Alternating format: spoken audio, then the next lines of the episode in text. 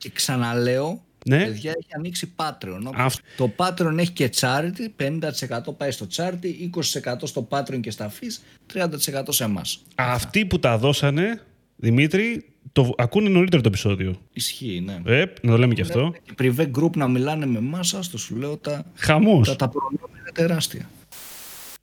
Καλησπέρα. Digital Jam, επεισόδιο 81. Είμαι ο Δημήτρης Ζαχαράκης, είναι ο Δημήτρης Καλετζής. Καλησπέρα. Σήμερα, επεισόδιο Newsfeed by Grow Digital. Μαζί μας ο Σταύρος Θεδωράτος. Γεια σου Σταύρο. Γεια σας παιδιά, καλησπέρα.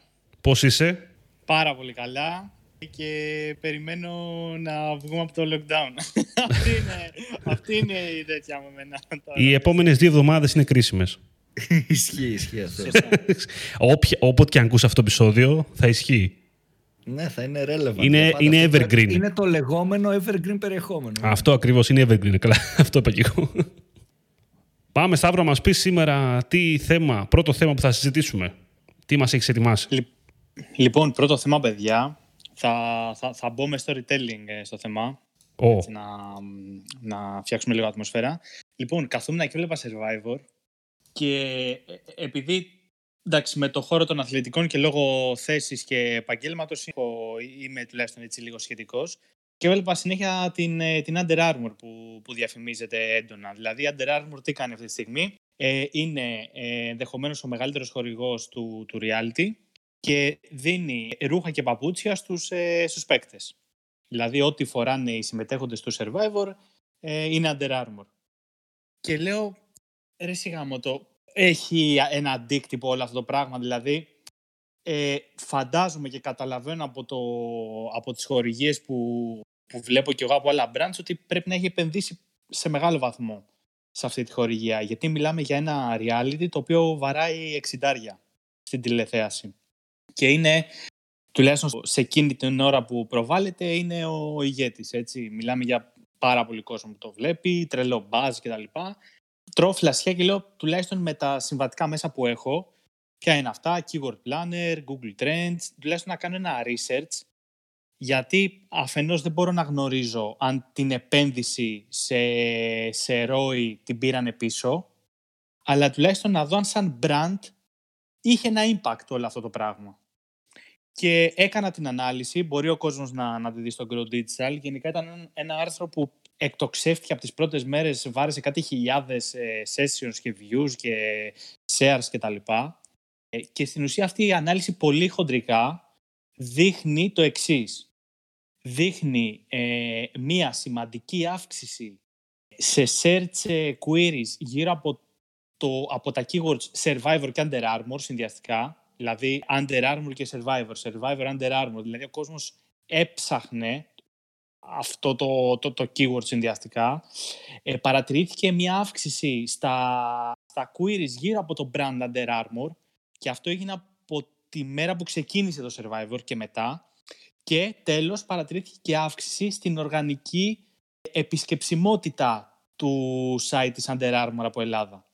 Όλο αυτό το trend έγινε από τότε που ξεκίνησε το Survivor μια-δυο εβδομάδες μετά και συνεχίζεται ακόμα και τώρα. Πράγμα που σημαίνει ότι α, δεν γνωρίζουμε αν όντως τα λεφτά που έδωσε τους έχει γυρίσει επένδυση σε πωλήσεις, αλλά σίγουρα σε επίπεδο brand impact κάτι πέτυχε. Δεν Ναι. ξέρω πώς το, πώς το βλέπετε εσείς όλο αυτό ή πώς το ζείτε, αν, είστε, αν το βλέπετε και όλα στο το reality, αλλά είναι πάρα πολύ ενδιαφέρον. Συμφωνώ σε αυτό το κομμάτι της να προσθέσω κάτι μικρό. Λίγο άκυρο με τις- το συγκεκριμένο brand, αλλά έχει να κάνει με το reality. Για όσους είδανε, στο πάρτι της ένωσης του reality τέλος πάντων, υπήρχε ένα κρεοπολείο χορηγός. Δεν θυμάμαι πώς λεγότανε. Τέλος πάντων, Μπούμπας. Α, αυτό, αυτό. Εκείνη τη στιγμή δεν ξέρω αν πήγες να μπεις, να το γράψεις και να μπεις στο site. Εκείνη τη στιγμή λοιπόν που προβλήθηκε και το website και το URL, έπεσε το site. Έλεγε το server limit, ε, κάτι τέτοιο ρε παιδί μου, το κλασικό. Οπότε ξέρεις, λίγο βλέπουμε και το impact από την άλλη μεριά που ήταν λίγο αρνητικό. Που μπήκα εγώ στο site να αγοράσω τίποτα να φάω και είχε πέσει το site. δεν ήταν έτοιμοι. Αυτό ακριβώς δεν ήταν έτοιμη για το μεγάλο volume που έχει το συγκεκριμένο έτσι, reality και, και τον κόσμο που θα έμπαινε στο site. Πιστεύετε ότι ε, είχε ένα turnover αυτό και σε επίπεδο πωλήσεων ή εσόδια απλά ο κόσμος έμπαινε να χαζέψει, ξέρεις, να, να δει το brand κτλ. Κοίτα, εγώ λογικά πιστεύω ότι είχε στο τέλος της ημέρας. Για αυτούς οι οποίοι πηγαίνανε για, για αγορά ούτως ή άλλως, το ότι ξαφνικά βλέπαν ένα brand το οποίο τους είναι γνώριμο, το έχουν ξαναδεί αυτά τα ρούχα, ε, σίγουρα μετράει στο τέλος της ημέρας. Ή μπορεί να μην μετρήσει τώρα ακριβώς αυτό, να μην το δουν όντως σε πωλήσεις, αλλά σε βάθος χρόνου σίγουρα θα φανεί εφόσον βλέπεις ότι το brand ανεβαίνει. Αυτό δεν ξέρω, θα έχει ενδιαφέρον βέβαια. Δεν ξέρω αν το είδες καθόλου. Τώρα το σκέφτηκα κι εγώ. Ε, σε επίπεδο Scrooge, δηλαδή αν είχε δημοφιλία και τα προϊόντα το Scrooge τώρα σκέφτηκα γιατί το Scrooge είναι εύκολο να το δεις. Με αυτήν την έννοια. Δηλαδή, αν, αν στα αθλητικά είδη όντως έχουν ανεβεί τα συγκεκριμένα. Ναι, η ναι. αλήθεια είναι ότι δεν το έκανα cross στο Scrooge, αλλά όντως. το είδα... έχουν ανέβει όντως. Λοιπόν, τώρα που το είδα, όντως επειδή πήγα πολύ έτσι σε αθλητικές κατηγορίες, εντελώς τυχαία. Και όντως, δεν ξέρω βασικά σε τι φάση ήταν πιο πριν. Η αλήθεια είναι ότι αυτό δεν γνωρίζω καθόλου το brand. Ε, σε τι κατάσταση ήταν πιο στην προηγούμενη φάση τέλος πάντων, πριν το reality.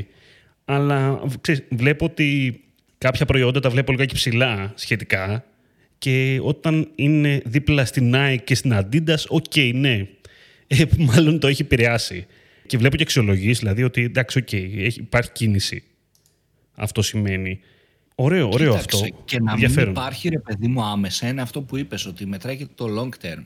Δηλαδή όταν παρατηρείς ε, σχετική άνοδο στις αναζητήσεις ενός brand και γενικότερα ο κόσμος το ψάχνει, το έχει στο μυαλό του γενικά σαν brand, μπαίνει και στη διαδικασία, όχι απλά το έχει στο μυαλό του, ξέρεις, να αναζητήσει αυτό το brand, σχετικά ίσως με το, το reality, το συγκεκριμένο. Όχι το brand μόνο αλλά δεν έχει σημασία. Σκέφτεται το brand, το ψάχνει, θα μπει στη σελίδα αυτού του brand, θα μπει στη σελίδα ενός άλλου μεγάλου retailer που πουλάει αυτό το brand, οπότε νομίζω πως long term σίγουρα κερδίζει η εταιρεία πάρα πολύ και νομίζω ότι το long term κέρδος είναι πολύ μεγαλύτερο και από το άμεσο κέρδος που μπορεί να έχει. Εκεί δηλαδή το ότι μπαίνεις ανάμεσα στους δύο μεγάλους competitors που έχεις αυτή τη στιγμή και ότι μέσα από αυτό το reality τους ανταγωνίζεσαι και τους φτάνεις σε κάποια terms κτλ. κτλ νομίζω ότι είναι ένα απίστευτα θετικό impact ε, long term. Απλά έχει ακόμα περισσότερο ενδιαφέρον αν ας πούμε θεωρήσουμε ότι ήμασταν εμείς οι decision makers.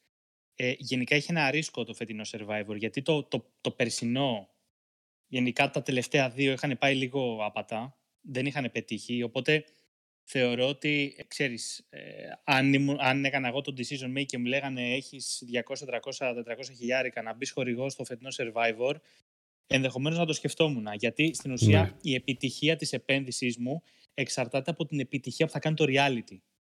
Οπότε τώρα στην ουσία η Under Armour έχει βγει πάρα πολύ κερδισμένη και ενδεχομένως να πέτυχε και χορηγία και με καλύτερη τιμή ενδεχομένως σε σχέση με το πρώτο ας πούμε, δεν ξέρω. Ε, γιατί το reality σπάει τα μία. Ε, όλες οι εκπομπές, ε, τα μεσημεριανά, ράδιο, εφημερίδες γράφουν γι' αυτό και για τις συντρικές νομίζω έχει κάνει ένα πολύ καλό marketing και έτσι όπως το έχουν διαχειριστεί.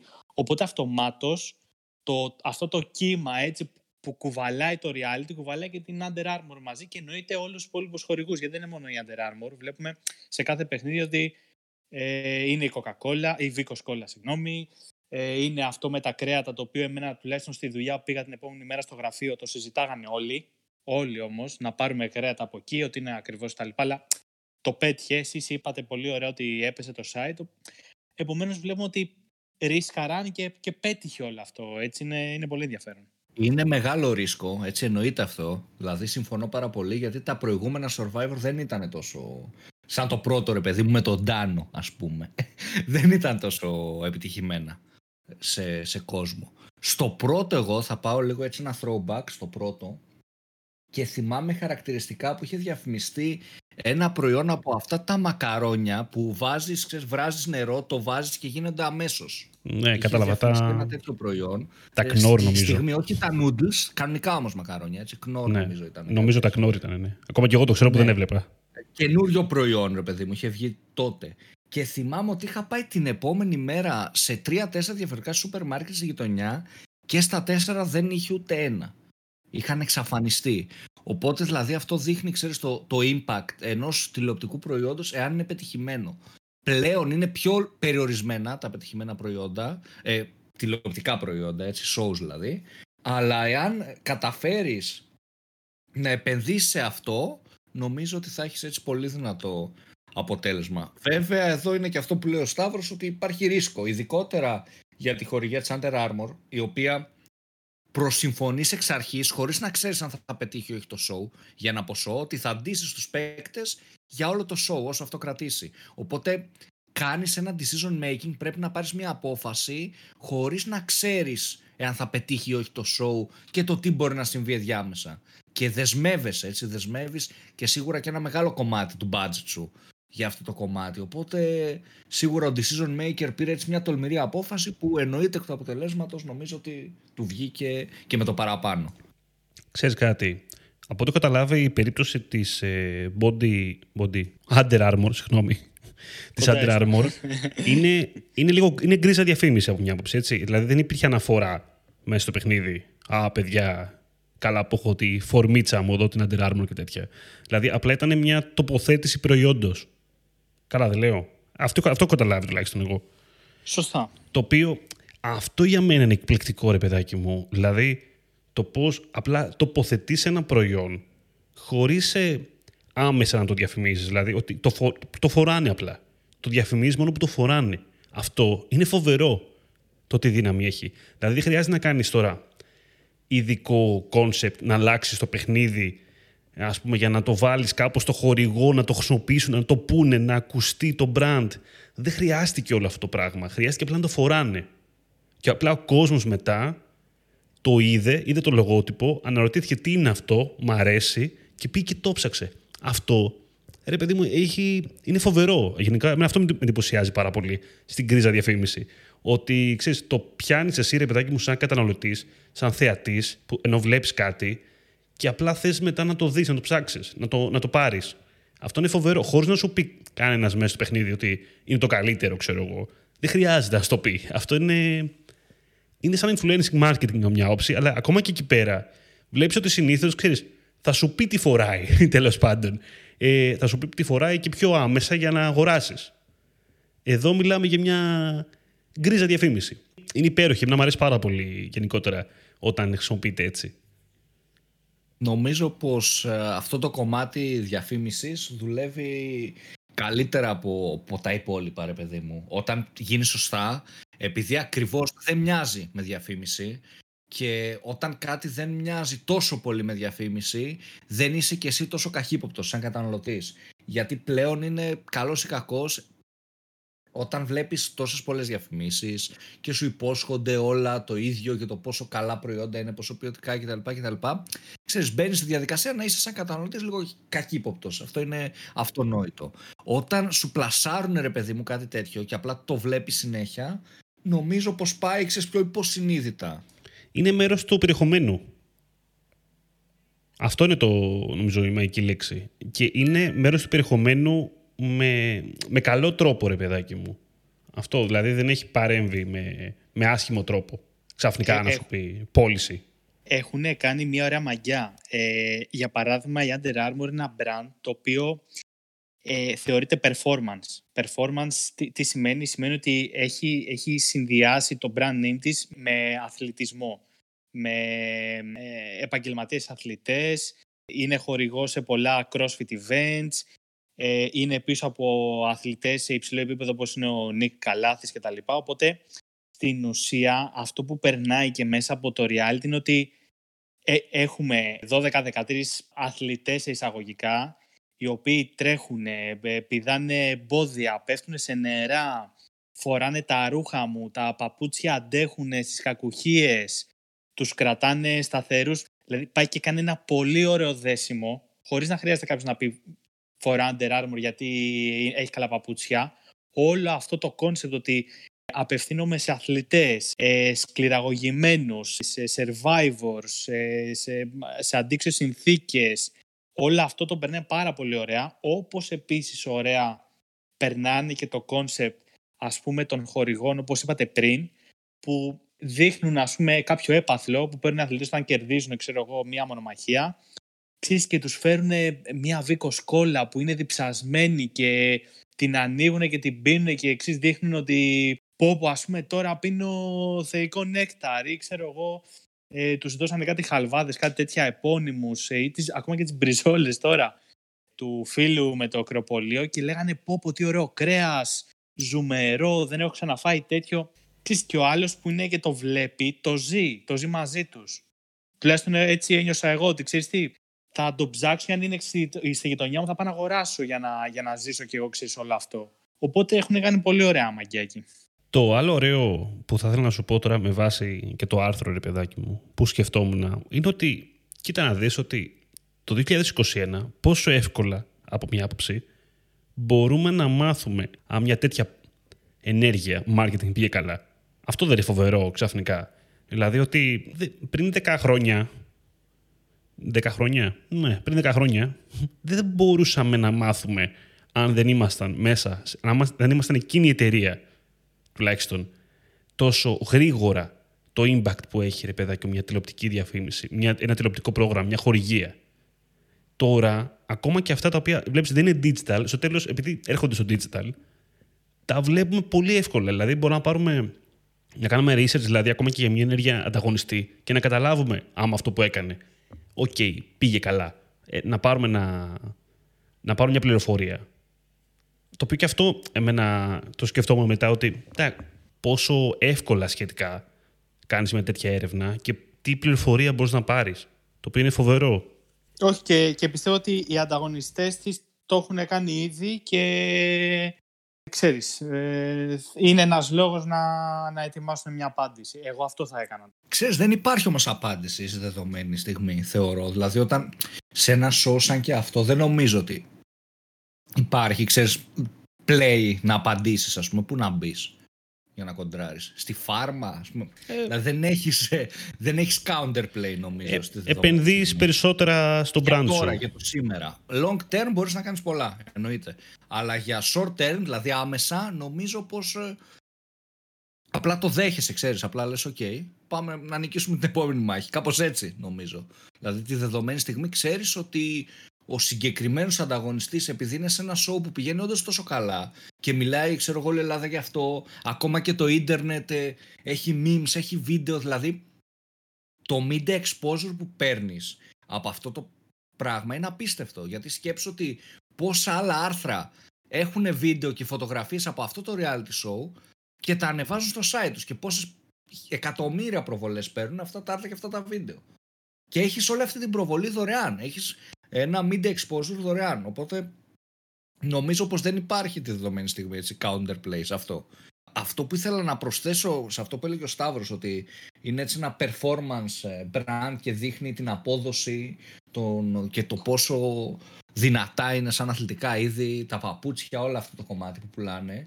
Τι καλύτερο ας πούμε για να δείξω ότι τα παπούτσια μας πούμε αντέχουν με το να δείξεις ότι τα παπούτσια μου τα φοράνε οι survivors που τρέχουν όλη μέρα και περνάνε απίστευτες συνθήκες. Οπότε νομίζω ότι είναι το καλύτερο social proof εντός εισαγωγικών για τον κόσμο και ακόμα και υποσυνείδητα, ακόμα και χωρίς να το καταλαβαίνεις, κάνεις αυτή τη σκέψη ότι για να το φοράει κάποιος σε τέτοιου τύπου συνθήκες ε, θα είναι ποιοτικό, θα κρατάει, φοράνε αυτό το παπούτσι ρε παιδί μου. Και δέσνε μέσα στις λάσπες μέσα σε αυτά και φοράνε αυτό το συγκεκριμένο το παπούτσι. Άρα θα το πάρω κι εγώ και θα κρατήσει. Το σκέφτεσαι ακόμα και υποσυνείδητα νομίζω. Πάντως να, να, να θυμηθώ και ένα αστείο θυμάμαι στο, στο Survivor το 1 που είχαν, είχαν μείνει οι τρεις, ας πούμε, και τους είχαν φέρει Αθήνα. Τους είχαν φέρει με, με, με τα ρούχα, ξέρεις, και ήταν λες και τους πήραν και τους βάλανε μέσα στο αεροπλάνο με τα παλιόργα και τους φέραν στο Σύνταγμα που τους είχαν φέρει, δεν θυμάμαι. Και μου στέλνει ένας ένας συνάδελφος και μου λέει: Ρε φίλε, μου λέει, λες να τα κρατήσουν και μετά τα ρούχα να τα φοράνε, ας πούμε. Γιατί ήταν φοβερό. Δηλαδή ήταν με κάτι ξεσκισμένα παλιόρια και δεν ε, τους φέραν έτσι, ας πούμε, Ελλάδα από εκεί. και λέω: Κοίτα να δεις, μπορεί να τα έχουν ακόμα. Ο σκηνοθέτης δεν σταμάτησε να δουλεύει. Μέχρι που φτάσει στην Ελλάδα. Τίποτα και στο αεροπλάνο έτσι μπείτε μέσα με τα βρωμόρουχα εκεί. Σάπιοι είχαν εκεί. Είχαν κολλήσει πάνω τους. Ναι, ναι, φοβερό. Ωραία. Νομίζω να πάμε στο επόμενο θέμα. Πάμε, πάμε, πάμε. Πάμε, πάμε. Πάμε. Τι έχουμε, Σταύρο; Λοιπόν, έχουμε έντονη κινητικότητα τους τελευταίους μήνες της Google σχετικά με, το, με ένα product που αγαπάνε οι retailers, το, το Google My Business, είδαμε πριν από περίπου 15-20 μέρες έβγαλε ένα feature το οποίο το community το ζητούσε πάρα πολύ και αυτό είναι το να μπορεί κάποιος να διαχειρίζεται μαζικά τα, μαζικά τα reviews για όλα τα καταστήματα στο Google My Business. Και το συνδύασε με ένα ακόμη εργαλείο στο οποίο μπορούν οι agents που διαχειρίζονται τα reviews των καταστημάτων και έχουν κάνει κάποια reviews report, δηλαδή ότι είναι είτε fake είτε κακόβουλα να ελεγχθούν από την Google και να κατέβουν. Τον έλεγχο, τη διαδικασία λοιπόν αυτή την έχουν ενσωματώσει μέσα σε αυτό το εργαλείο, οπότε μπορεί κάποιος να δει σε τι status είναι το, το report που έχει κάνει για κάποιο σχόλιο και ενδεχομένως να κάνει ξανά appeal άμα Google ρίξει άκυρο στο, στο report του και θέλει να επανεκκινήσει τη, τη διαδικασία. Κάτι που είναι πάρα πολύ χρήσιμο, ειδικά για τομείς όπως είναι ας πούμε η εστίαση ή τα ξενοδοχεία, όπου εκεί γίνεται ένας πόλεμος με reviews ή για αλυσίδες καταστημάτων που έχουν πολλά καταστήματα και ο agent έπρεπε να μπαίνει στο ένα κατάστημα, να βγαίνει, να πηγαίνει στο άλλο, να τσεκάρει τα emails του όταν έρχεται κάποιο review και γενικά κάτι πάρα πολύ δύσκολο, τώρα πολύ απλά το δημιούργησα σε ένα εργαλείο. Και εκτός από αυτό που έγινε πριν 15-20 μέρες και γράψαμε για αυτό στο Grow Digital, διάβασα άλλο ένα νέο feature που έρχεται στο Google My Business και απευθύνεται σε ε, e-commerce retailers οι οποίοι μπορούν να, θα μπορούν μάλλον, γιατί τώρα πιλωτάρεται αυτό στην Αμερική και στον Καναδά, θα μπορούν να προσθέσουν εξτρά πληροφορίες σε ένα Google My Business Listing σχετικά με ώρες παράδοσης, ώρες παραλαβής, πληροφορίες για κράτηση του προϊόντος, δοκιμή στο κατάστημα κτλ. Που σημαίνει ότι η Google έχει αρχίσει και ε, εμπλουτίζει ακόμα περισσότερο το εργαλείο και έχει ενδιαφέρον να, να καταλάβουμε το γιατί. Ακούει απλά τους, ε, τους πελάτες της, θέλει να χτυπήσει ε, κάποια άλλη δυνατότητα ενδεχομένως, δεν ξέρω, τα yellow pages, αλλά έχει ενδιαφέρον να το δούμε. Κοίτα, η Google αυτή τη στιγμή με το Google Maps και το Google Business είναι, είναι παντοκρατορία στο local. Και το έχει χτίσει τόσο καλά γενικότερα το, το κομμάτι του, του Maps. Θα σου λέγω ότι είναι και λίγο, παίζει λίγο μόνο, μόνη της. Με εξαίρεση κάποιες περιπτώσεις τώρα σε κάποιους κλάδους που μπαίνουμε λίγο TripAdvisor και τέτοιου, τέτοιου τύπου site, ρε παιδί μου, δηλαδή. Στα υπόλοιπα είναι λίγο μόνη της σε αυτό το κομμάτι. Παίζει μπάλα, παίζει μπάλα μόνη της. Κάτι καινούριο που διάβασα ότι θα βγάλει έχει βγει προς το παρόν στην Αμερική χρησιμοποιεί φίλτρα AR, δεν ξέρω αν το έχετε δει και είναι έτσι εντυπωσιακό. Ναι, φοβερό είναι αυτό, το είδα. Το είδα σήμερα, το είδα σήμερα. Για το αεροδρόμιο. Ναι, ναι, σε μολ, σε αεροδρόμια, σε τέτοιου τύπου ρε παιδί μου ε, χώρους θα ανοίγει την κάμερα του κινητού σου στα Google Maps και θα μπορείς να θα σου δείχνει βελάκια προς τα εκεί είναι το συγκεκριμένο μαγαζί this way θα πας αριστερά, ας πούμε, ρε παιδί μου, και θα σου δείχνει μια ταμπέλα ότι είναι στον κάτω όροφο π.χ. αυτό το μαγαζί και τόσο, τόσο μακριά. Ε, για αρχή είναι στην Αμερική αυτό, ε, προφανώς. Okay, νομίζω σε αεροδρόμιο το έχουν κάνει, νομίζω κιόλας. Ναι, ναι, σε, και, σε, και σε mall θα, θα γίνει, αν δεν έχει γίνει ήδη. Οπότε νομίζω ότι αυτό θα είναι πολύ εντυπωσιακό. Δηλαδή, για να το πούμε απλά, θα ανοίξει το, το, τα Google Maps και πώς παίζαμε το Pokemon Go, ρε παιδί μου. Να, αυτό ακριβώς. Στην κάμερα μας θα φαίνονται βελάκια ότι από εκεί είναι η τουαλέτα, από εκεί είναι τα KFC και θα, θα μπορείς να, να βρεις οτιδήποτε θες μέσα στο mall χωρίς να πρέπει να βρεις το χώρο που έχει το χάρτη και σου λέει που είναι τι. Οπότε νομίζω ότι είναι ξέρεις, πάρα πολύ ενδιαφέρον και είναι και μια ενδιαφέρουσα χρήση της, της τεχνολογίας του AR που είναι και κάτι που πιστεύω πως θα μας απασχολήσει γενικά. Οπότε το κομμάτι Maps και Google My Business είναι κάτι που και μας απασχολεί τώρα αλλά νομίζω ότι και με πράγματα προσθέτουν θα μας απασχολεί και για το μέλλον. Γιατί όσο πάει προσθέτουν και νέα πράγματα και δείχνει και η Google ότι θέλει να το κάνει λίγο ένα είδους social media, ας το πούμε έτσι. Μιας και απέτυχε ας πούμε το Google Plus, προσπαθεί ε, κατά κάποιο τρόπο να, να δημιουργήσει κοινότητες, να δώσει σε αυτούς που κάνουν κριτική έτσι προνόμια παραπάνω, όλο αυτό το κομμάτι, ένα gamification που κάνει, οπότε νιώθω ότι και τώρα με τις αλλαγές το προωθεί ακόμα περισσότερο και είναι ένα product της Google που θα μιλάμε, θα συνεχίσουμε να μιλάμε για αυτό.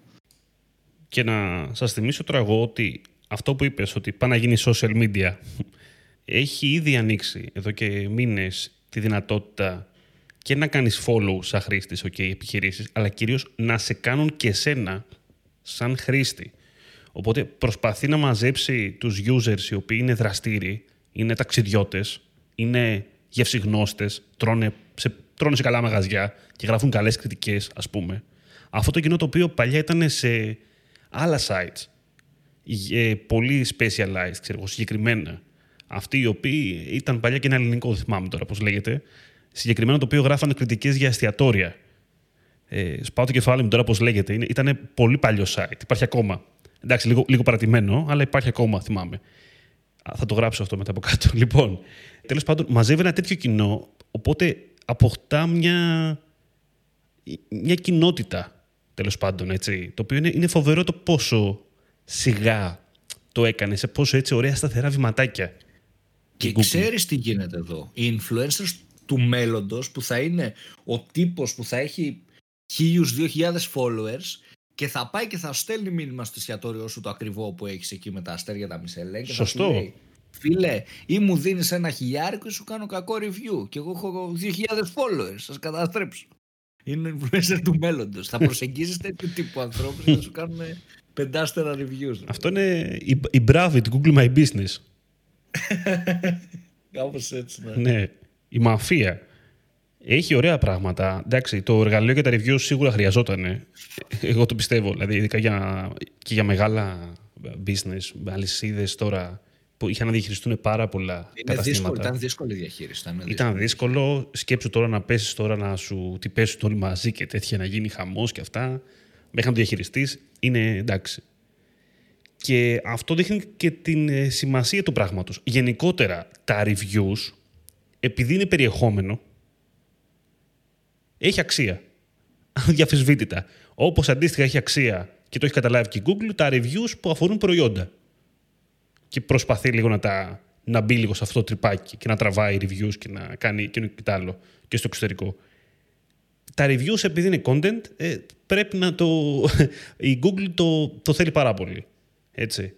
Και μη γελιόμαστε, όλοι μας το χρησιμοποιούμε αυτό σαν παράγοντα, ρε παιδάκι μου.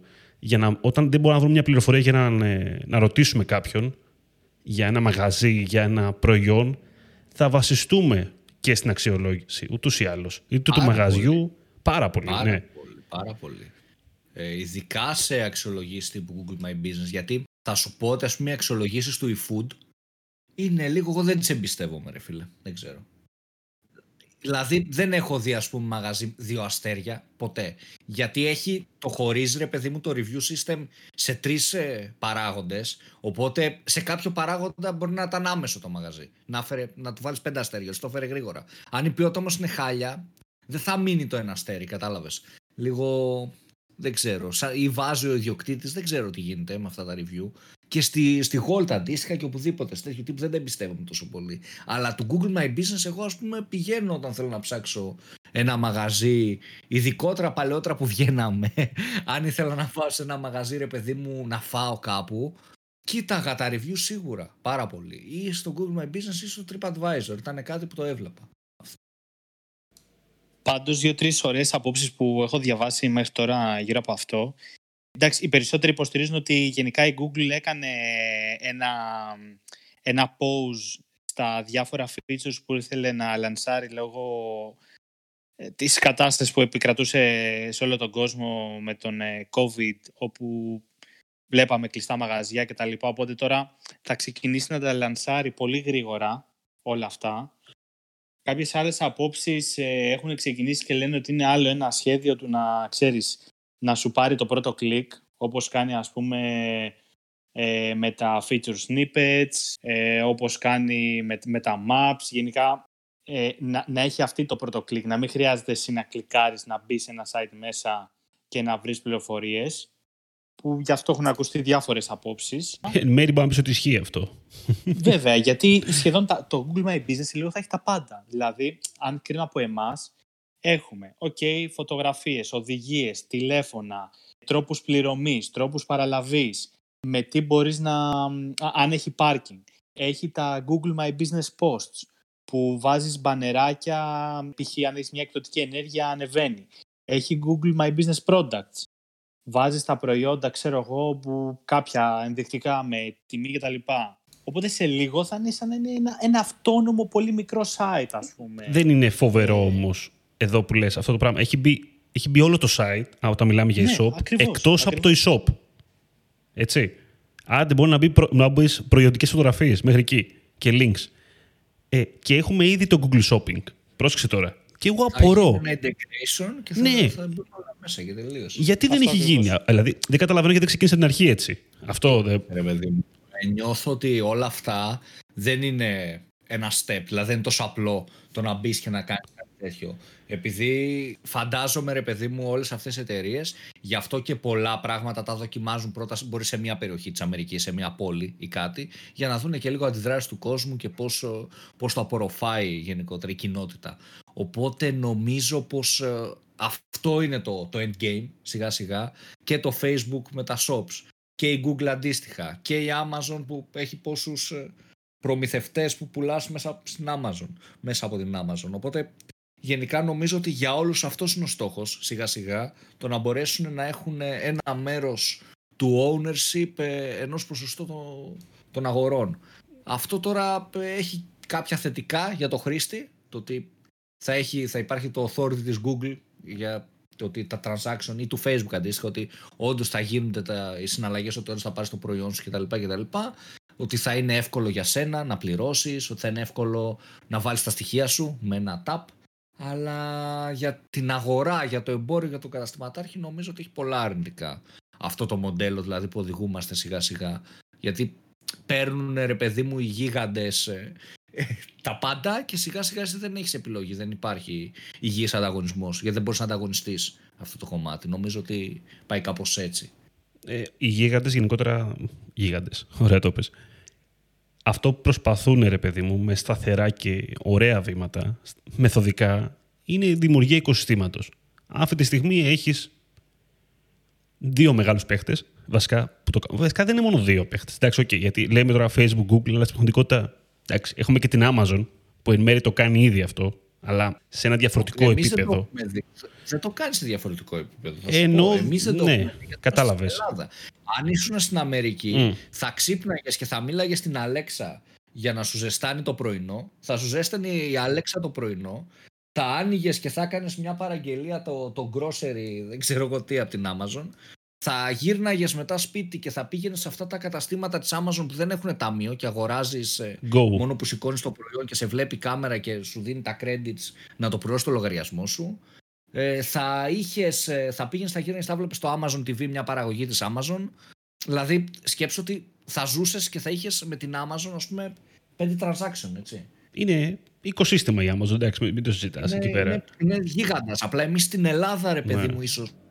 Ξέρεις, δεν το έχουμε αντιληφθεί ακόμα τόσο πολύ. Γιατί να- δεν έχει ασχοληθεί προς το παρόν με την Ελλάδα. Οπότε, Να, να στο κάνουμε πιο ακραίο. νομίζω Σκέψου, είναι μικρή από ό,τι λέμε.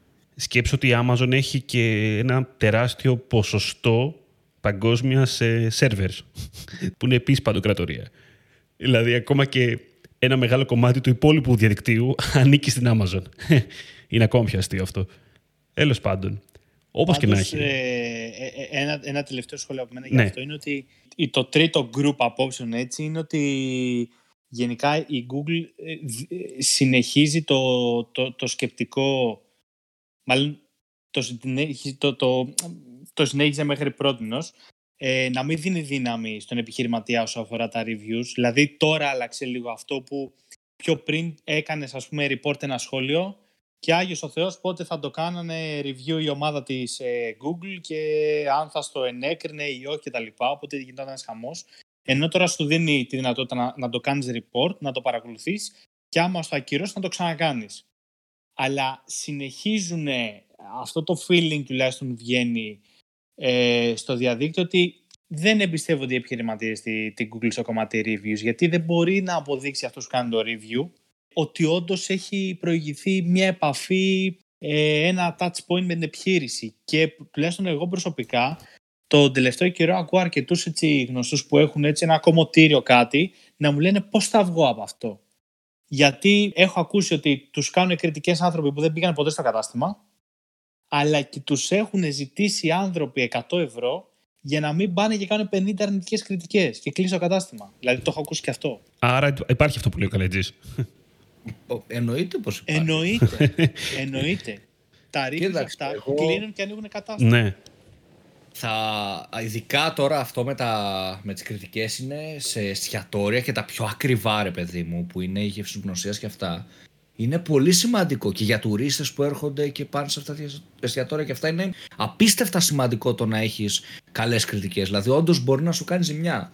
Ε, και να επιστρέψω λίγο στο κομμάτι Amazon και θα διαβάσω ρε παιδί μου έτσι ένα μικρό, έχω αγοράσει το βιβλίο το Bezonomics που λέγεται, πώς η Amazon αλλάζει τη ζωή μας. Είναι εκδός ψυχογιός νομίζω. Το έχω και εγώ φοβερό. Πολύ ωραίο βιβλίο, ισχύει, δηλαδή τώρα το διάβαζα την προηγούμενη εβδομάδα. Θα βάλουμε link από κάτω και θα διαβάσω έτσι ένα μικρό απόσπασμα που δίνει ένα παράδειγμα ο συγγραφέας, ρε παιδί μου, μια κοπέλα που τον ονομάζει Έλλα, ότι ξυπνάει και είναι αυτό που σας είπα. Ξυπνάει και λέει στην Αλέξα να της φτιάξει ένα καφέ, τσεκάρει ρε παιδί μου τον καιρό και παραγγέλει τρόφιμα από το Whole Foods που είναι της Amazon για να παραδοθούν στο διαμέρισμα το βράδυ. Μετά από το πρωινό παίρνει το μετρό, πάει στο γραφείο της, ψάχνει πληκτρολόγια Bluetooth για τη δουλειά της και βλέπει ότι η Amazon έχει τη μεγαλύτερη κάμα. Με δύο κλικ αγοράζει αυτά που θέλει και τα παίρνει την επόμενη μέρα στο γραφείο. Έτσι, ή και την ίδια μέρα, εάν πληρώσει παραπάνω. Μετά κάνει τα αντίγραφα ασφαλείας της ρε παιδί μου της εταιρείας στο cloud της Amazon, το web services που έχει. Κάνει μια έρευνα για δάνεια για τις μικρές επιχειρήσεις που έχει και προσφέρει η Amazon Lending, ένα δάνειο. Ε, μετά, μετά ρε παιδί μου ε, συγκεντρώνει την ομάδα για να μιλήσει για, για το κομμάτι, για την εταιρεία όλο αυτό το κομμάτι, για ένα νέο προϊόν που θα λανσάρουν. Το προϊόν θα το πουλάει μέσα από την Amazon. Εννοείται.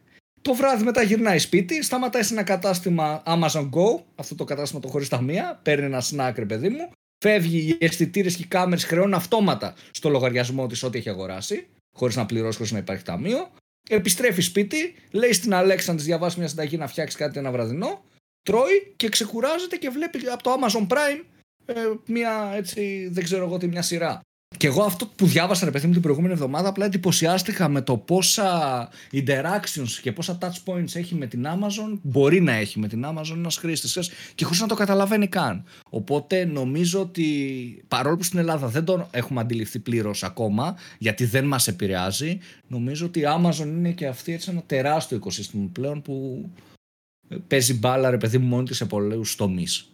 Εντάξει, στο δικό μας επίπεδο, στα ελληνικά δεδομένα, νομίζω ακόμα δεν μπορούμε να πούμε εκ του ασφαλής ότι έχουμε κάτι τέτοιο σαν οικοσύστημα.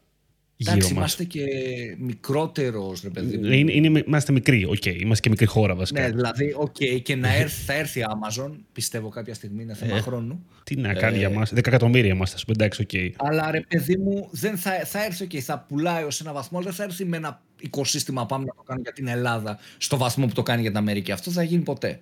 Άλλα resources θα αφιερώσεις για την Ελλάδα όταν έρθεις και άλλα resources για μια χώρα όπως η Αμερική, όπως η Αγγλία. Ε, εννοείται αυτό. Αλλά εντάξει, έχει απίστευτη δύναμη, πιστεύω. Ναι. Εγώ να πω λίγο για να, πριν κλείσουμε για το, για το Cool My Business. Ένα, επειδή έλεγες τώρα για τους, ότι δεν δίνει τόσο πολύ ε, δύναμη στους επιχειρηματίες.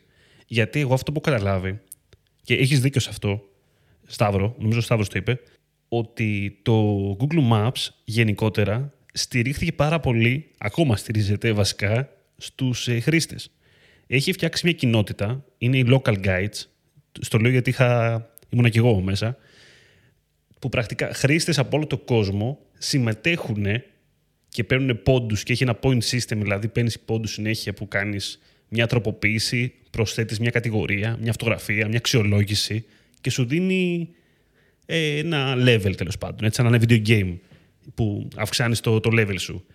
Κάποια φάση το μεταξύ, ε, πριν λίγα χρόνια, σου έδινε και κάποια benefits. Αν ήσουν, ξέρω εγώ, silver, gold user, ξέρω εγώ, είχε βάλει ένα χρόνο συνδρομή Google Drive, δεν θυμάμαι, κάτι τέτοιο. Οπότε προσπάθησε ρε παιδάκι μου να, να κάνει αυτό το οποίο κάναν παλιά τα φόρουμ, η Wikipedia, δηλαδή να βάλει τους χρήστες τους ίδιους να γεμίσουν πληροφορία το Google Maps πριν μπουν οι επιχειρηματίες. Οπότε έδωσε γενικότερα πολλή εξουσία στους χρήστες. Γιατί βασίστηκε εκεί πέρα. Το μοντέλο ήταν αυτό. Από την αρχή. Δεν μπορώ να γεμίσω το χάρτη μου εγώ, σαν Google, δηλαδή δεν μπορώ σε όλο τον κόσμο. Ε, δεν μπορώ να περιμένω τους επιχειρηματίες να το κάνουν. Γιατί οι επιχειρηματίες, άμα δεν υπάρχουν χρήστες που να ασχοληθούν, δεν θα το κάνουν αυτό. Οπότε σου, λέει, σου δίνω εξουσία σε πάρα πολλούς χρήστες, σε όλο τον κόσμο, να πειράξουν τα pins να τροποποιήσουν, να κάνουν προτάσεις, να βάλουν φωτογραφίες, αξιολογήσεις και να νιώθουν ότι κάνουν κάτι, ότι συνεισφέρουν. Αυτό ήταν φοβερή νίκη. Έτσι.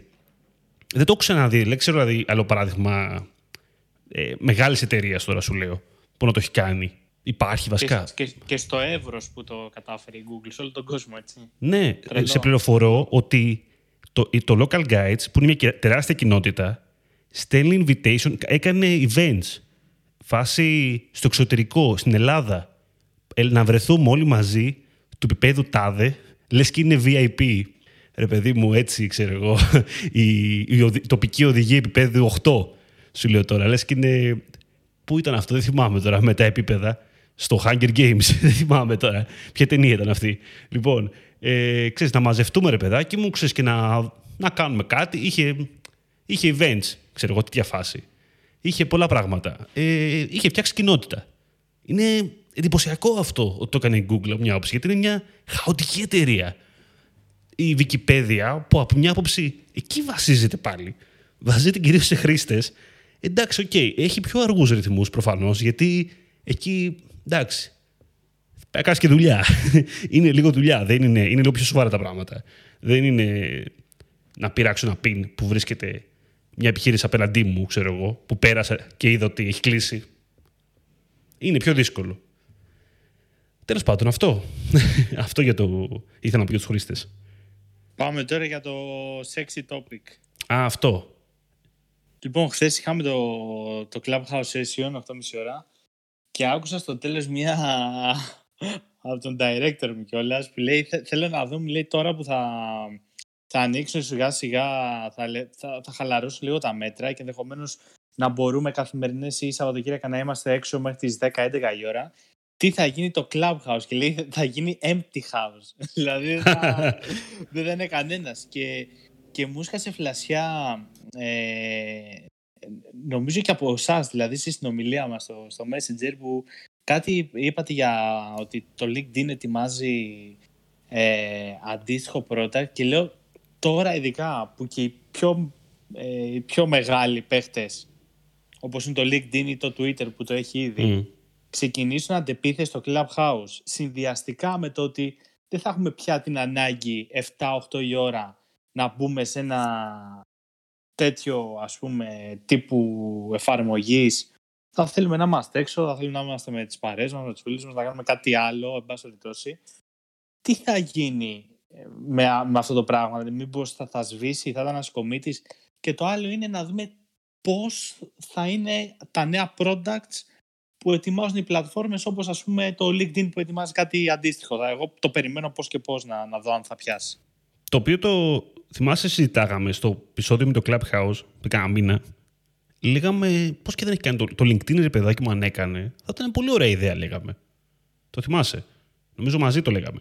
Ναι, ναι, ναι, βέβαια. Γιατί έχει ήδη το community, έχει τα topics, έχει την υποδομή, το know-how, τεχνολογία, τους speakers, να κάνει κάτι πολύ πιο δυνατό. Και να, ξέρεις τώρα, λέω, φαντάζεσαι να κάνει το LinkedIn, δεν νομίζω να δούμε ε, room που να λένε τι θέλουν οι γυναίκες από τους άντρες και με ναι. απάντησε thank you next και τέτοια που βλέπουμε στο, στο Clubhouse. Γενικότερα, η κίνηση του LinkedIn θα έχει ένα ενδιαφέρον να σου πω την αλήθεια. Ε, κάτσε τώρα γιατί είπες πολλά εσύ. Ένα-ένα, θα σου πω. Πάμε στο πρώτο κομμάτι που είπες. Άμα πιστεύουμε ότι, δηλαδή, μετά το και μετά την καραντίνα τέλος πάντων και αφού μόλις ανοίξουν και όλα τα social, τα καινούργια, που θα είναι πρακτικά ανταγωνιστές του Clubhouse, τι θα γίνει με αυτό το πράγμα. Εγώ από μια άποψη αυτό που περιμένω ότι θα γίνει, όπως σε κάθε τέτοιες περιπτώσεις, είναι ότι το, το περιεχόμενο θα αναγκαστεί να βελτιωθεί για να προσεγγίσει κόσμο. Δηλαδή, όταν ε, θα υπάρχει το τέτοιο ότι ο άλλος έχει και άλλα πράγματα να κάνει, εσύ πρέπει να δημιουργήσεις καλύτερο περιεχόμενο για να τον πείσεις να έρθει μέσα. Έτσι. Είναι πιο δύσκολο ξαφνικά. Ε, πριν μπορεί να μπαίνει ο έτσι κι αλλιώς, γιατί δεν είχε τι να κάνει. Είναι διαφορετικό. Είναι σε τηλεόραση. Να παίζει μόνο ΕΡΤ. Ξέρω εγώ. OK, okay, όλοι βλέπαν ΕΡΤ. Ε, δεν είναι κάτι. Αλλά στην περίπτωση που ξαφνικά υπάρχουν και άλλες επιλογές, ε, πρέπει να κάνεις καλύτερο πρόγραμμα. Πρέπει να γίνεις πιο ανταγωνιστικός. Τα άλλα social. Εντάξει, OK, okay, και τα μερικά δεν τα, δεν τα πιστεύω και πάρα πολύ ότι θα πάνε καλά προσωπικά. Το LinkedIn το πιστεύω γιατί για το κοινό του business. Εντάξει, μην γελιόμαστε τώρα. Είναι λίγο. Πώς θα το πεις τώρα, αυτό ψάχνω τη λέξη. Δεν είναι πολύ τέλεια, ρε παιδάκι μου τώρα, για το κοινό που θέλει meetups, συνέδρια και τέτοιες ιστορίες. Το να το κάνει μέσα από το LinkedIn, να μαζέψει και connections που θέλει ο καθένας. Αυτός που το κάνει, το θέλει έτσι κι αλλιώς, να το κάνει και αυτό το πράγμα. Εντάξει, έχει πολλά παράλληλα τα οποία μπορούν να γίνουν. Ακριβώς. Μπορεί να το δέσει πολύ ωραία και έξυπνα άμα το σκεφτούν καλά. Μετά events, δηλαδή τύπου συνέδρια, meetups, τέτοια πράγματα, δηλαδή τα οποία είναι πολύ ωραία και στο Clubhouse να γίνουν, αλλά στο LinkedIn μου φαίνεται τέλεια, ρε παιδάκι μου. Δεν ξέρω, μου φαίνεται ότι είναι ταιριαστά πιο πολύ με το, με το δικτύο. Κοίταξε, δεν ξέρω. Ε, εξαρτάται θα σου πω. Δηλαδή, συμφωνώ ότι εν μέρη, δηλαδή στο κομμάτι marketing, έτσι, στο κομμάτι των marketers και στο κομμάτι business, ότι το LinkedIn σαν network φαίνεται να ταιριάζει περισσότερο. Νομίζω όμως ότι εκεί που κερδίζει το Clubhouse δεν είναι στο ότι είναι η πιο έξυπνη υπηρεσία που έφτιαχτη ποτέ.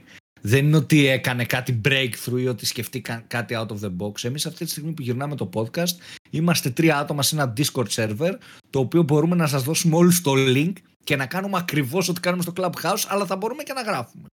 Και υπάρχει αυτό ξέρω πόσα χρόνια. Οπότε δεν είναι ότι ανακάλυψε ρε παιδί μου τον τροχό.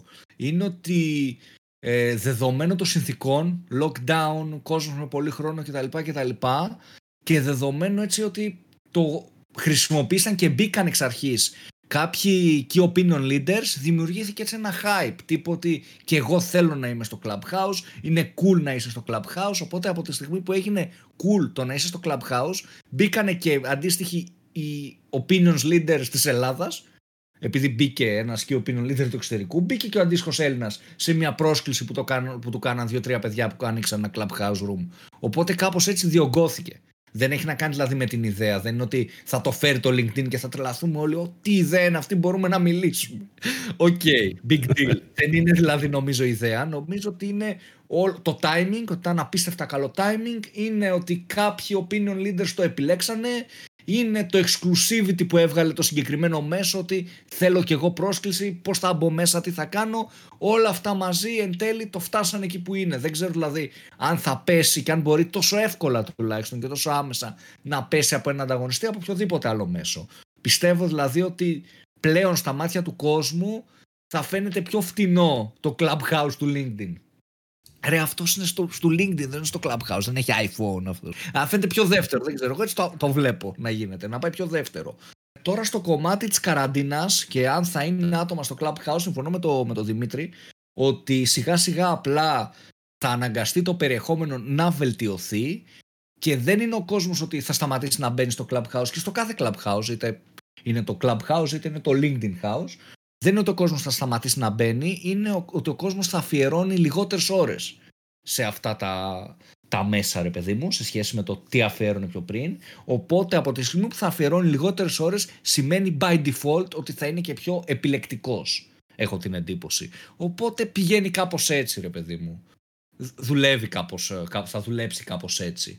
Και στο κομμάτι τώρα, αν όλοι θα, θα πέσει το, η, χρήση τέλος πάντων μετά την καραντίνα. Νομίζω ότι σε πρώτη φάση ναι, δηλαδή όλοι όταν είναι τόσο καιρό κλεισμένοι σε πρώτη φάση θα θέλουν να βγουν περισσότερο.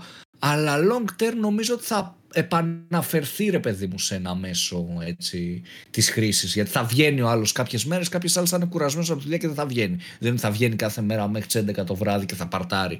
Μέχρι τις 12, μέχρι τις 1 μέχρι δεν ξέρω τι, τις καθημερινές τουλάχιστον. Οπότε πάλι θα υπάρχει έτσι κόσμος που το κάνει αυτό το, το κομμάτι και μιλάει Γιατί αν το σκεφτούμε και τώρα κατά τη διάρκεια του lockdown μπορούσαμε να μην ήμασταν στο Clubhouse και να μπούμε ένα call με δύο φίλους μας, να μπούμε ένα game, να δούμε μια ταινία digital, δεν ξέρω, να κάνουμε κάτι άλλο. Αλλά πάλι επιλέγουν άνθρωποι να είναι στο Clubhouse, οπότε νομίζω πως δεν θα πεθάνει τόσο, τόσο άμεσα τουλάχιστον.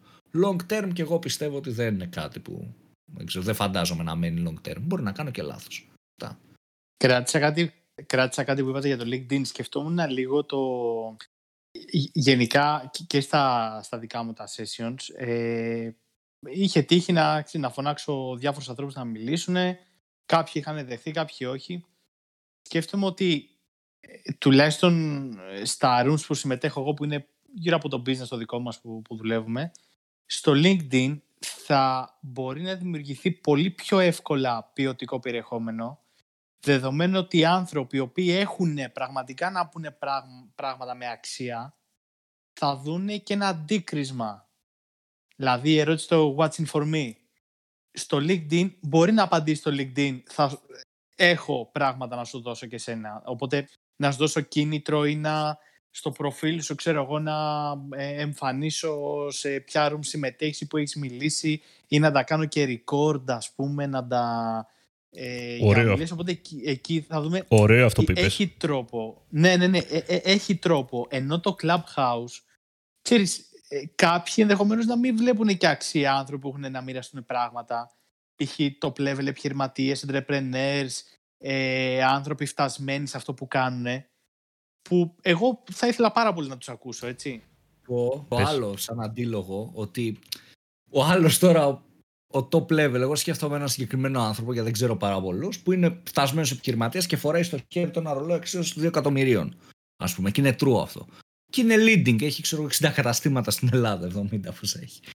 Αυτός ο τύπος ούτε στο LinkedIn θα ασχοληθεί, θα του κάνω endorse και με endorse, ούτε θα μπει στο Clubhouse παρά μόνο εάν θέλει να μοιραστεί κάτι, αν θέλει να μιλήσει για να βοηθήσει το community και τους υπόλοιπους, αν θέλει να πει την ιστορία. Δηλαδή, ο πραγματικά successful δεν θα το νιάξει ρε παιδί μου ούτε το endorsement ούτε τα follow στο Clubhouse. Θα το κάνει γιατί του αρέσει το communication.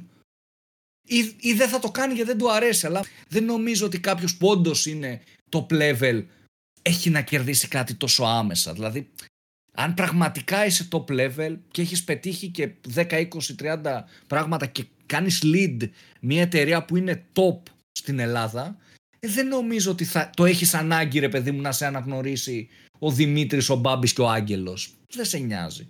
Θα μιλήσεις μόνο εάν θέλεις εσύ να βοηθήσεις το community, αν θες να πεις πράγματα, γιατί σου αρέσει να μοιράζεσαι. Αν δεν σου αρέσει να μοιράζεσαι, απλά δεν θα μιλήσεις, νομίζω. Είπες στη μαγική λέξη στην Ελλάδα, για παράδειγμα, στο Clubhouse, είδαμε top level ονόματα στο, στον κλάδο μας. Είδαμε Larry Kim, είδαμε Neil Patel, με χιλιάδες μέσα άτομα. Ε, έχουμε δει Elon Musk, έχουμε δει Zuckerberg να ανοίγουν rooms, ο CEO του Spotify.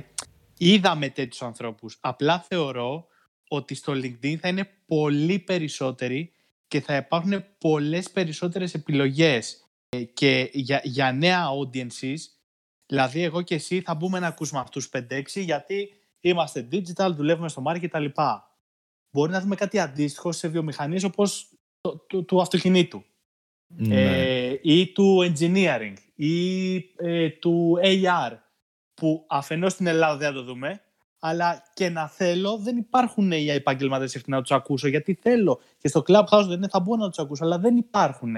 Στο LinkedIn όμως σκέφτομαι επειδή είναι το LinkedIn μήπως το οργανώσει έτσι όπου ο καθένας θα μπορεί να, να μπει και να βρει αυτό που του αρέσει. Γιατί Α... στο Clubhouse είναι πολύ περιορισμένο.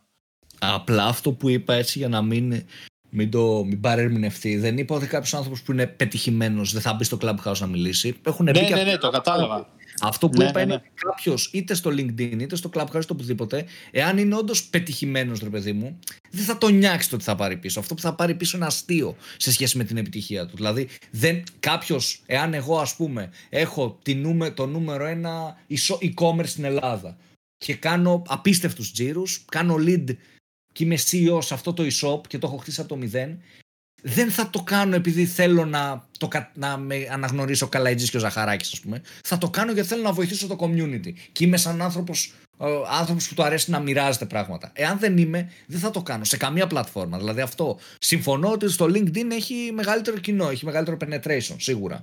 Αλλά άμα δεν είσαι πάλι άνθρωπος που θέλει να μοιράζεται, δεν θα κερδίσεις κάτι, ρε παιδί μου, σαν όντως leader.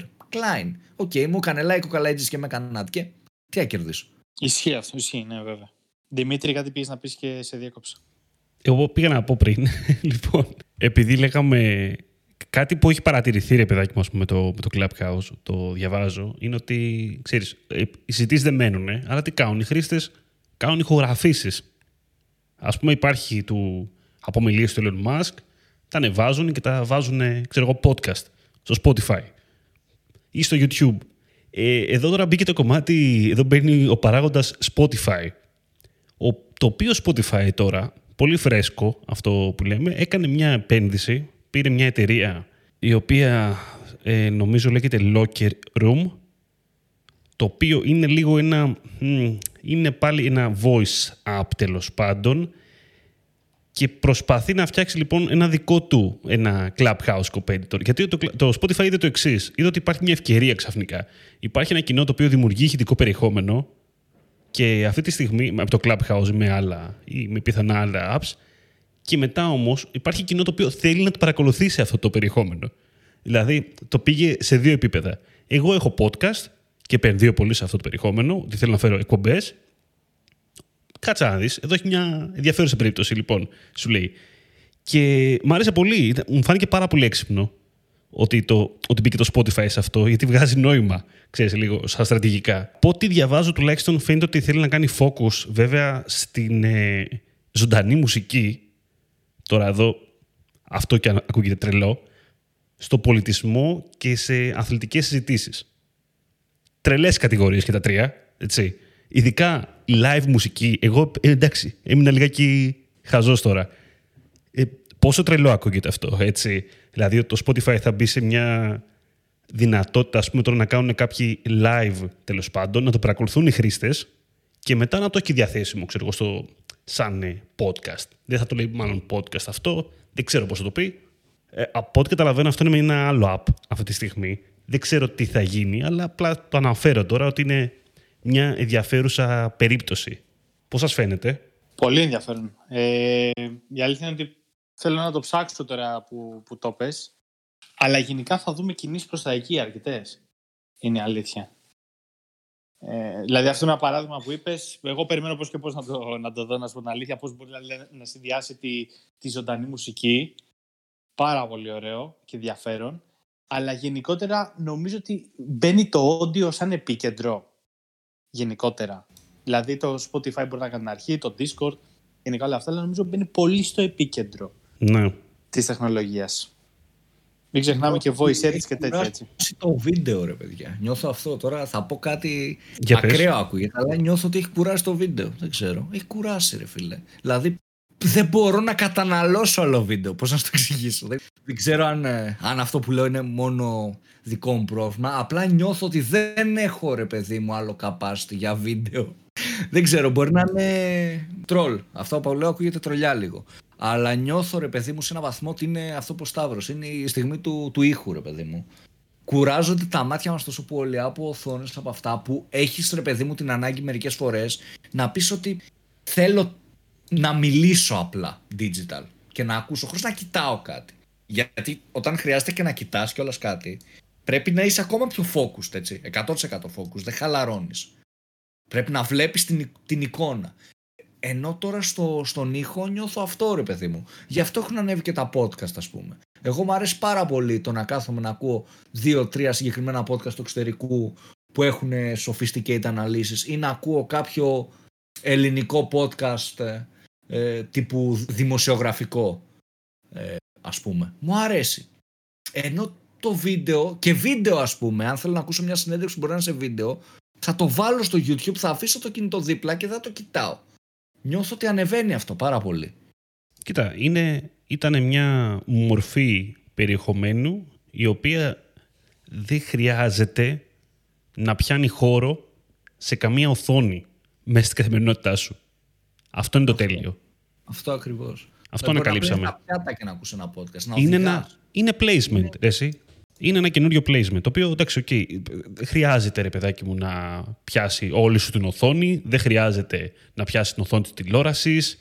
Έχει ξεφύγει από αυτό. Αυτό είναι το τέλειο. Είναι, το οποίο είναι τόσο γελίο, άμα το σκεφτούμε κάτι. Έτσι. Είναι το πιο παλιό. Δηλαδή, πήγαμε και επαναφέραμε το ραδιόφωνο. Άμα το βάλουμε κάτω, έτσι. Αυτό ήθελα να πω. Είναι, είναι το ραδιόφωνο που μπορείς να έχεις συνέχεια μαζί χωρίς να φαίνεσαι, ξέρω εγώ, γελίος. Ε, να κουβαλάς ένα.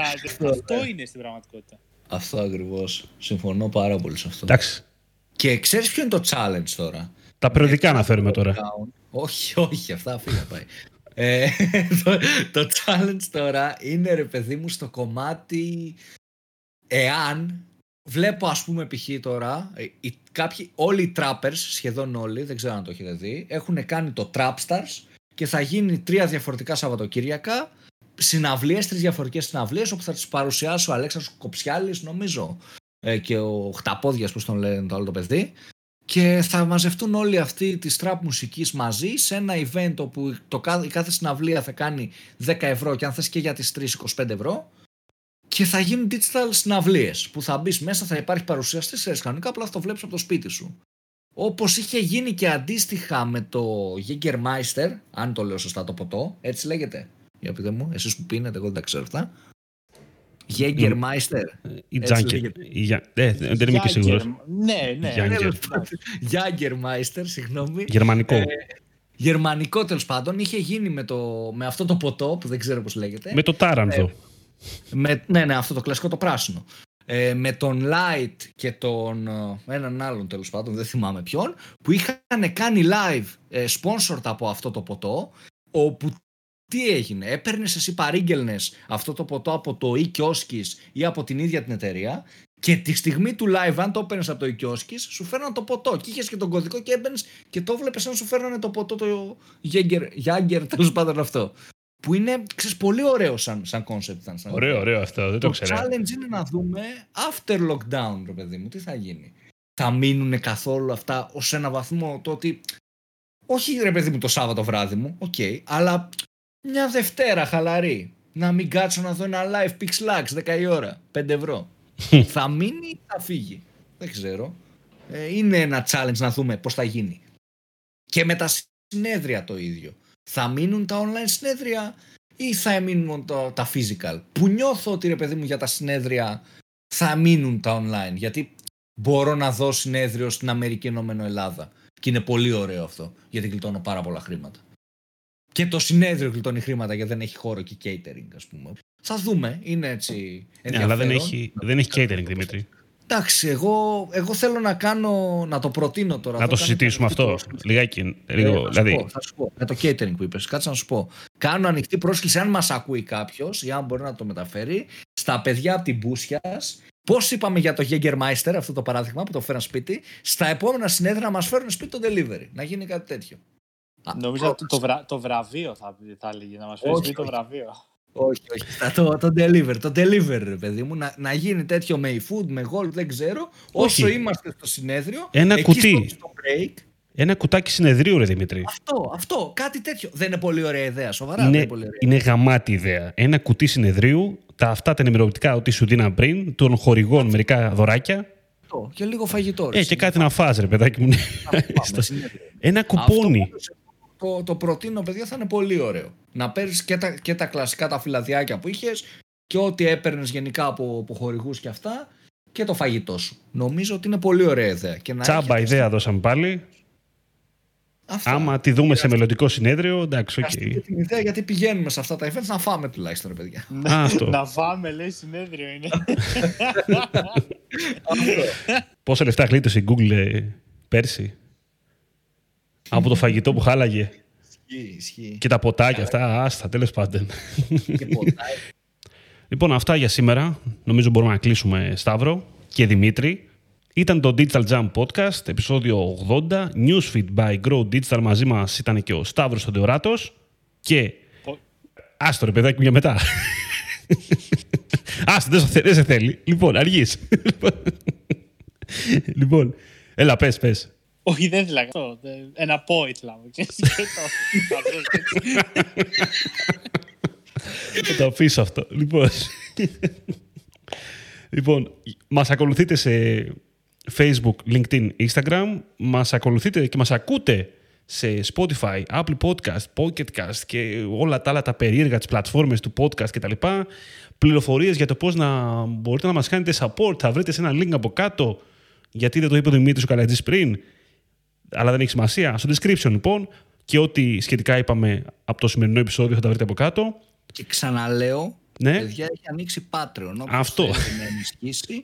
Το Patreon έχει και charity, 50% πάει στο charity, 20% στο Patreon και στα fees, 30% σε εμάς. Αυτοί που τα δώσανε, Δημήτρη, το ακούνε νωρίτερο το επεισόδιο. Ισχύει, ναι. Ε, να το λέμε και αυτό. Βλέπετε και μια μέρα πιο νωρίς η premium. Και έχουν Ναι. και, και privé group να μιλάνε με εμάς. το σου λέω τα, Χαμός. τα, τα προνόμια είναι τεράστια. Αυτά τα λέμε την επόμενη φορά. Ήταν μαζί μας ο Σταύρος Θοδωράτος. Χάρηκα πολύ, παιδιά, για άλλη μια φορά. Ήμουν ο Δημήτρης Ζαχαράκης. Ήταν ο Δημήτρης Καλετζής. Καλή συνέχεια. Καλή συνέχεια, τα λέμε.